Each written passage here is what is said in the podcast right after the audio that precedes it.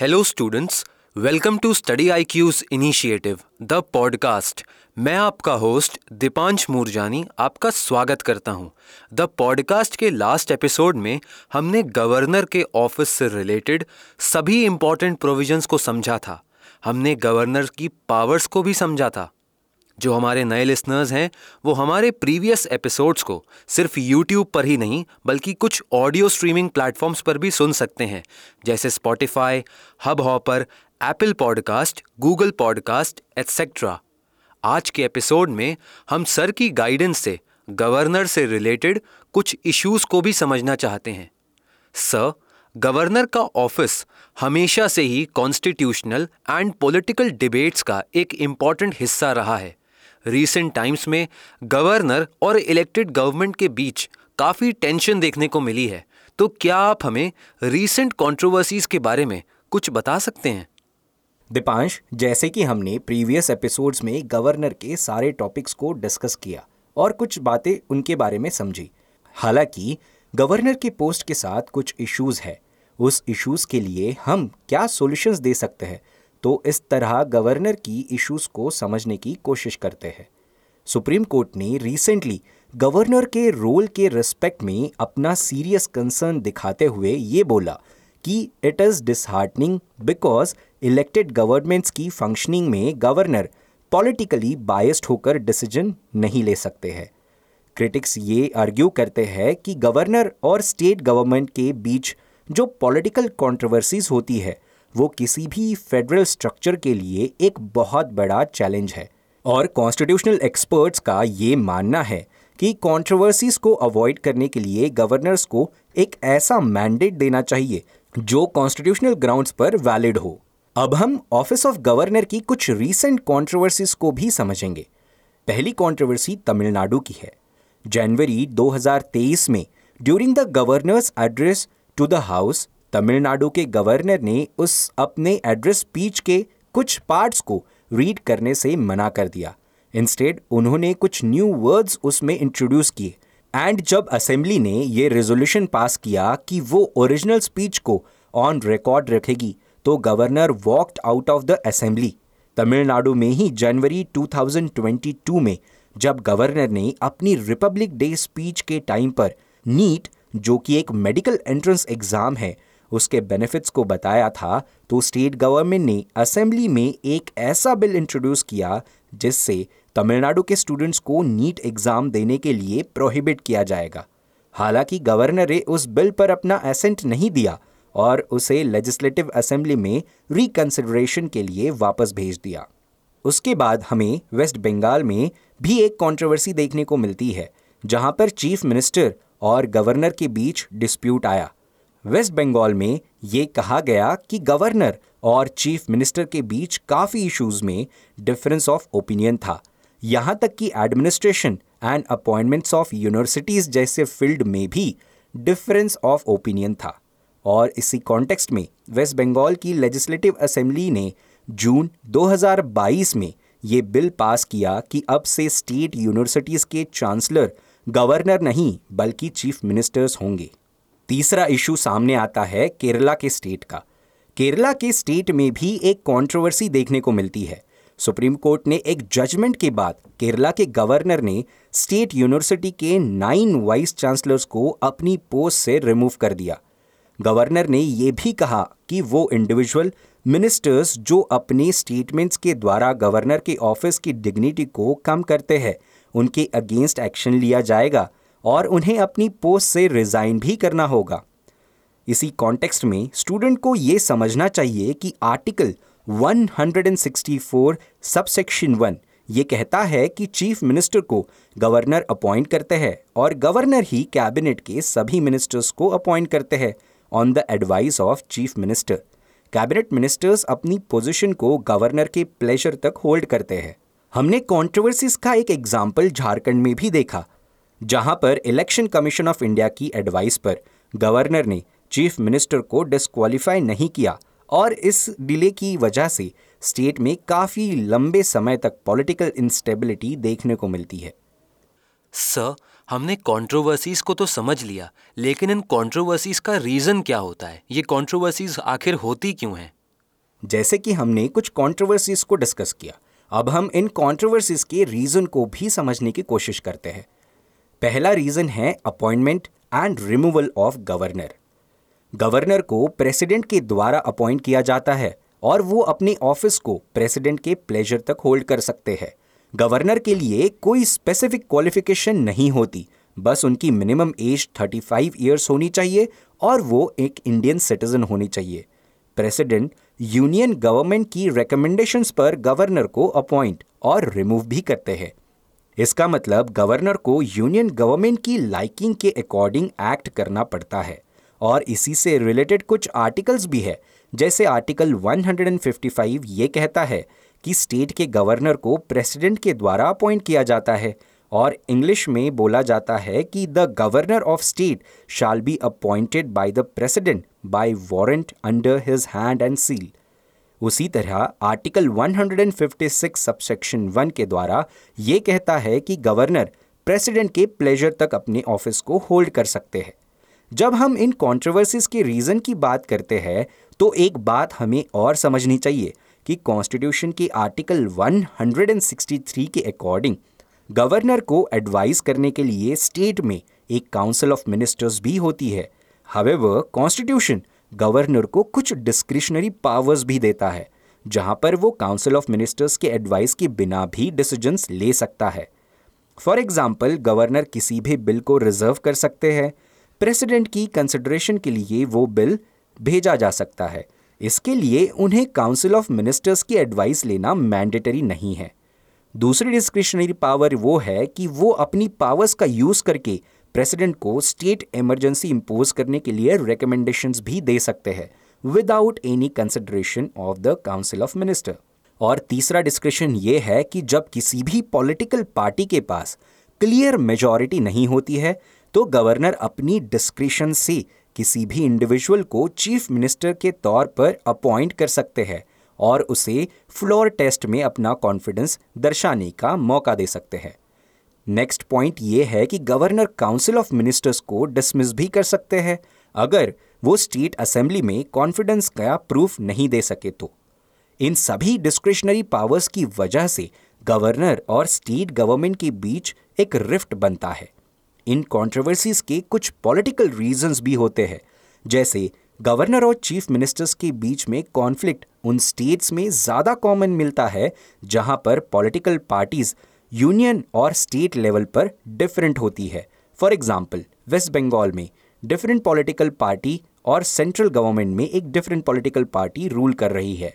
ऐसा ही हमें झारखंड में भी देखने को मिलता है और केरला, तमिलनाडु में भी देखने को मिलता है। सर स्टूडेंट्स के लिए ये इंपॉर्टेंट हो जाता है कि वो सुप्रीम कोर्ट के जजमेंट्स को भी समझें। सुप्रीम कोर्ट के व्यूज़ को भी जानें इश्यूज़ ऑफ़ गवर्नर पर। तो क्या आप हमें उन जजमेंट्स के बारे में सिंपल वर्ड्स में कुछ एक्सप्लेन कर सकते हैं? जहाँ पर भी गवर्नर के पोस्ट का कॉन्फ्लिक्ट आता है तो वहाँ पर जुडिशरी और specially supreme court step in करते हैं। अब हम सुप्रीम कोर्ट के कुछ जजमेंट्स के द्वारा समझने की कोशिश करते हैं कि कैसे इन डिस्प्यूट्स को रिजॉल्व कर कर गवर्नर के एक क्लियर कट रोल को एक्सप्लेन कर सकते हैं। Shamsher Singh versus state of Punjab in 1974 supreme court ने यह कहा कि गवर्नर, स्टेट के काउंसिल ऑफ़ मिनिस्टर्स की एडवाइस के अकॉर्डिंग एक्ट करने के लिए बाध्य होते हैं। काउंसिल ऑफ़ मिनिस्टर्स को स्टेट के चीफ मिनिस्टर हेड करते हैं और आर्टिकल 154 सबसेक्शन 1 ये सिग्निफाई करता है कि किसी भी स्टेट की एग्जीक्यूटिव पावर स्टेट के गवर्नर के पास होती है, लेकिन उस पावर को वो कॉन्स्टिट्यूशनल प्रोविजंस के अकॉर्डेंस में एक्सरसाइज कर सकते हैं। फिर, सुप्रीम कोर्ट ने 1994 में आर्टिकल 356 के यूज़ पर अपना कंसर्न दिखाया। सुप्रीम कोर्ट ने ये कहा कि अगर किसी स्टेट गवर्नमेंट के पास मेजॉरिटी नहीं है तो ये डिसीज़न स्टेट लेजिस्लेटिव असेंबली लेगी, ना कि गवर्नर आर्बिट्ररीली डिसाइड करेंगे। जब स्टेट गवर्नमेंट के डिसमिसल की बात आती है तो under article 356 S R Bommai judgement 1994 एक बहुत ही लैंडमार्क जजमेंट माना जाता है। बिकॉज़ इस केस के बाद किसी भी स्टेट गवर्नमेंट को आर्बिट्ररीली रिमूव करने के प्रोविजंस को एंड कर दिया गया। इस जजमेंट में ये बताया गया कि state legislative assembly is the only forum जो गवर्नमेंट की मेजॉरिटी को टेस्ट करेगा। गवर्नर के ओपिनियन गवर्नमेंट की मेजॉरिटी को टेस्ट करने के लिए मैंडेटरी नहीं है। और यही जजमेंट हमें बार बार सामने आता हुआ दिखता है जब महाराष्ट्र के केस में, अभी सुप्रीम कोर्ट्स में हियरिंग चल रही है। अगला supreme court judgement Rameshwar Prasad versus union of India 2006 इसमें सुप्रीम कोर्ट ने गवर्नर के स्टेट लेजिस्लेटिव असेंबली को डिसॉल्व करने के डिसीज़न को अनकॉन्स्टिट्यूशनल बताया था। नेक्स्ट सुप्रीम कोर्ट की case Nabam Rebia versus deputy speaker in 2016 में सुप्रीम कोर्ट ने ये कहा कि गवर्नर हमेशा ब्रॉड डिस्क्रिशनरी पावर्स को नहीं एंजॉय करते और गवर्नर की पोस्ट भी कॉन्स्टिट्यूशनल स्टैंडर्ड्स के अकॉर्डेंस में होनी चाहिए। ऐसा इसीलिए हुआ था क्योंकि गवर्नर स्टेट कैबिनेट की एडवाइस के अगेंस्ट में गए और उन्होंने स्टेट लेजिस्लेटिव असेंबली को रिकमेंडेड डेट से पहले बुलाया था। सुप्रीम कोर्ट ने आर्टिकल 174 के रिस्पेक्ट में ये बताया कि गवर्नर के पास आर्टिकल 174 के प्रोविजंस में डिस्क्रिशनरी पावर्स नहीं है। Article 174 basically state legislative assembly के सेशंस से रिलेटेड होता है। इसका मतलब गवर्नर कभी भी without the consultation of cabinet state legislative assembly को समन या फिर प्रोरोग नहीं कर सकते। सर गवर्नर से रिलेटेड इश्यूज़ को रिजॉल्व करने के लिए हमने देखा कि कुछ कमिटीज ने भी अपने रिकमेंडेशंस दिए, जैसे सरकारिया कमीशन या फिर पुंछी कमीशन तो क्या आप इन कमीशंस की जो रिकमेंडेशंस हैं, उन्हें सिंपल वर्ड्स में हमें बता सकते हैं? द एडमिनिस्ट्रेटिव रिफॉर्म्स कमीशन 1969 यानी कि एआरसी 1969 इन्होंने ऐसे रिकमेंड किया कि उन इंडिविजुअल्स को गवर्नर की पोस्ट पर अपॉइंट करना चाहिए, जिनके पास पब्लिक लाइफ और एडमिनिस्ट्रेशन में काफ़ी ज़्यादा अच्छा एक्सपीरियंस हो। उसी तरीके से सरकारिया कमीशन इन 1988 ऐसे कुछ रिकमेंडेशंस करते हैं जो कि गवर्नर के अपॉइंटमेंट के रिलेटेड है। पहली रिकमेंडेशन ये थी कि गवर्नर को चीफ मिनिस्टर के कंसल्टेशन के बाद ही अपॉइंट किया जाना चाहिए। यानी कि ये फॉलो की जाने वाली वन ऑफ़ द कस्टम ज़रूर है, लेकिन उसे कॉन्स्टिट्यूशनल बनाने के लिए सरकारिया कमीशन ने रिकमेंड किया था।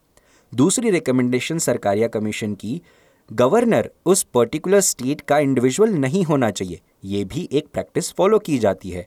तीसरी रिकमेंडेशन सरकारिया कमीशन की ऐसी रही, ऐसा कोई भी इंडिविजुअल जो कि पॉलिटिक्स से बहुत ज़्यादा रिलेटेड ना हो, ऐसा करने से उसके अंदर पॉलिटिकल न्यूट्रलिटी हमें देखने को मिलेगी। सरकारिया कमीशन की नेक्स्ट रिकमेंडेशन ये थी कि जो इंडिविजुअल गवर्नर की पोस्ट पर अपॉइंट किया जाएगा, वो रूलिंग पार्टी का मेंबर नहीं होना चाहिए। इससे हमारे डेमोक्रेटिक वैल्यूज़ को और स्ट्रेंथनिंग मिलेगी। सरकारिया कमीशन ने गवर्नर के रिमूवल में भी कुछ रिकमेंडेशंस दिए। जैसे गवर्नर को अपने टर्म से पहले कुछ कंडीशंस पर ही रिमूव करना चाहिए, वो कंडीशंस है मोरालिटी डिग्निटी दूसरी बात जो सरकारिया कमीशन ने कही, वो ये थी कि गवर्नर को रिमूव करने से पहले स्टेट गवर्नमेंट को कंसल्ट करना चाहिए और उन्हें इन्फॉर्म भी करना चाहिए। फिर सरकारिया कमीशन ने आर्टिकल 356 के यूज़ के बारे में भी रिकमेंडेशंस दी।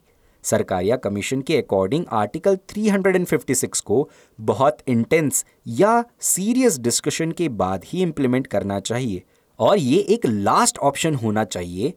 आर्टिकल 356 उस सिचुएशन में ही यूज़ होना चाहिए, जब फ़िज़िकल ब्रेक डाउन हो गया हो या इंटरनली किसी स्टेट में इंस्टेबिलिटी हो गई हो, या फिर स्टेट में कॉन्स्टिट्यूशनल प्रोविजंस के अगेंस्ट वर्क किया जा रहा हो। नेक्स्ट इंपॉर्टेंट कमीशन है national commission to review the working of constitution, N C R W C. NCRWC ने यह रिकमेंड किया कि गवर्नर को एक कमेटी के द्वारा अपॉइंट किया जाना चाहिए और उस सेलेक्ट कमेटी के members prime minister home minister speaker of Lok Sabha और chief minister of that concern state इनका इंक्लूजन उस सेलेक्ट कमेटी के अंदर होना चाहिए। नेक्स्ट कमीशन थी सेकेंड एआरसी कमीशन यानी कि second administrative reforms commission ARC ये कहता है कि इंटरस्टेट काउंसिल को गवर्नर्स के लिए कुछ गाइडलाइंस रिलीज़ करनी चाहिए ताकि स्टेट के गवर्नर उन गाइडलाइंस को फॉलो करे और अपनी डिस्क्रिशनरी पावर्स को ज़्यादा से ज़्यादा ना यूज़ करे। नेक्स्ट इंपॉर्टेंट कमीशन है पुंची कमीशन जो 2010 के अंदर अपने रिकमेंडेशन सबमिट करती है। पुंची कमीशन ने ये रिकमेंड किया था कि गवर्नर के लिए भी एक इम्पिचमेंट का प्रोसीजर होना चाहिए, जो स्टेट लेजिस्लेचर इनिशिएट कर सके। एक और रिकमेंडेशन जो पुंजी कमीशन ने दी थी, वो ये है कि गवर्नर के अपॉइंटमेंट में ऑफिशियल तरीके से स्टेट के चीफ मिनिस्टर का भी रोल होना चाहिए। पुंजी कमीशन ने आर्टिकल 356 के यूज़ पर भी कुछ रिकमेंडेशंस दिए थे, जैसे कि उनके अकॉर्डिंग आर्टिकल 355 और आर्टिकल 356 को प्रेजेंट सिनारियो की रिक्वायरमेंट्स को समझते हुए अमेंड किया जाना चाहिए। सर इस इशू को रिजॉल्व करने के लिए हमारे पास क्या सोल्यूशंस अवेलेबल हैं? And what is the way forward governor की फंक्शनिंग के रिस्पेक्ट में बहुत सारी कमीशंस ने कुछ पॉलिटिकल रिकमेंडेशंस दिए। इन रिकमेंडेशंस को अप्रोप्रिएट मैनर में इम्प्लीमेंट करना चाहिए, ताकि पॉलिटिकल कंट्रोवर्सी से बचा जा सके। पुंची कमीशन और सरकारिया कमीशन ने यह रिकमेंड किया कि गवर्नर को उन रिस्पॉन्सिबिलिटीज और पावर से बर्डन नहीं करना चाहिए जो उनके कॉन्स्टिट्यूशनल डोमेन से बाहर है, ताकि कॉन्ट्रोवर्सीज को रिड्यूस किया जा सके। नेक्स्ट पॉइंट ये है कि सेंटर में जो पॉलिटिकल पार्टी पावर में है गवर्नर को उनके एजेंट के तौर पर नहीं काम करना चाहिए। गवर्नर को स्टेट और यूनियन गवर्नमेंट में एक लिंक की तरह परफॉर्म करना चाहिए। तीसरा वे फॉरवर्ड ये है कि गवर्नर की फंक्शनिंग के रिस्पेक्ट में एक कोड ऑफ़ कंडक्ट डिफाइन किया जाना चाहिए और उस कोड ऑफ़ कंडक्ट के अकॉर्डिंग गवर्नर को डिसीज़न लेनी चाहिए। ये कोड ऑफ़ कंडक्ट कुछ ऐसे प्रिंसिपल्स पर बेस्ड होना चाहिए जो कॉन्स्टिट्यूशन के बेसिक फीचर्स को अपहोल्ड करे। फोर्थ वे फॉरवर्ड है कि डिस्क्रिशनरी पावर्स ऑफ़ गवर्नर के रिस्पेक्ट में कुछ मॉडिफिकेशंस भी किए जाने चाहिए। गवर्नर आर्बिट्ररी डिसीजंस ना ले और पावर का मिसयूज किसी भी तरीके से जाने या अनजाने में ना हो। रिसेंटली जो भी कंट्रोवर्सीज हमें देखने को मिलती है, वो गवर्नर जैसे कॉन्स्टिट्यूशनल ऑफ़िस की स्पिरिट और डिग्निटी को हार्म करता है। इसीलिए चाहे सेंट्रल गवर्नमेंट हो या स्टेट गवर्नमेंट हो, दोनों को ही इन कंट्रोवर्सीज को अवॉइड करने के लिए एफर्ट्स करने चाहिए। यूनियन गवर्नमेंट और स्टेट गवर्नमेंट को म्यूचुअल कोऑर्डिनेशन के साथ, सुप्रीम कोर्ट के जजमेंट्स और कॉन्स्टिट्यूशन की स्पिरिट के अकॉर्डेंस में परफॉर्म करना चाहिए। और याद रखना चाहिए कि यूनियन और स्टेट को मिलकर इस कंट्री की सॉवरेनिटी, इंटीग्रिटी को मेंटेन करना है। और गवर्नर्स को भी ये समझना होगा कि वो पॉलिटिकल एजेंट्स नहीं हैं, बल्कि कॉन्स्टिट्यूशन ने उन्हें यूनियन गवर्नमेंट और स्टेट गवर्नमेंट में एक लिंक इस्टेब्लिश करने के लिए उस पद पर बिठाया है। तो हम ये कह सकते हैं कि गवर्नर का ऑफ़िस किसी भी सिचुएशन में अनबायस्ड होना चाहिए। Sir thank you for giving us the information dear listeners आज के पॉडकास्ट को हम यहीं पर कंक्लूड करते हैं। नेक्स्ट एपिसोड में एक नए टॉपिक के साथ हम फिर से आपसे कनेक्ट करेंगे। तब तक आप स्टडी आईक्यू के साथ बने रहिए एंड कीप स्टडिंग आप study I Q presents the podcast को कुछ ऑडियो स्ट्रीमिंग प्लेटफॉर्म्स पर भी सुन सकते हैं, जैसे Spotify Hubhopper Apple podcast Google podcast Kuku F M etcetera links को कमेंट सेक्शन में पिन किया गया है। Thank you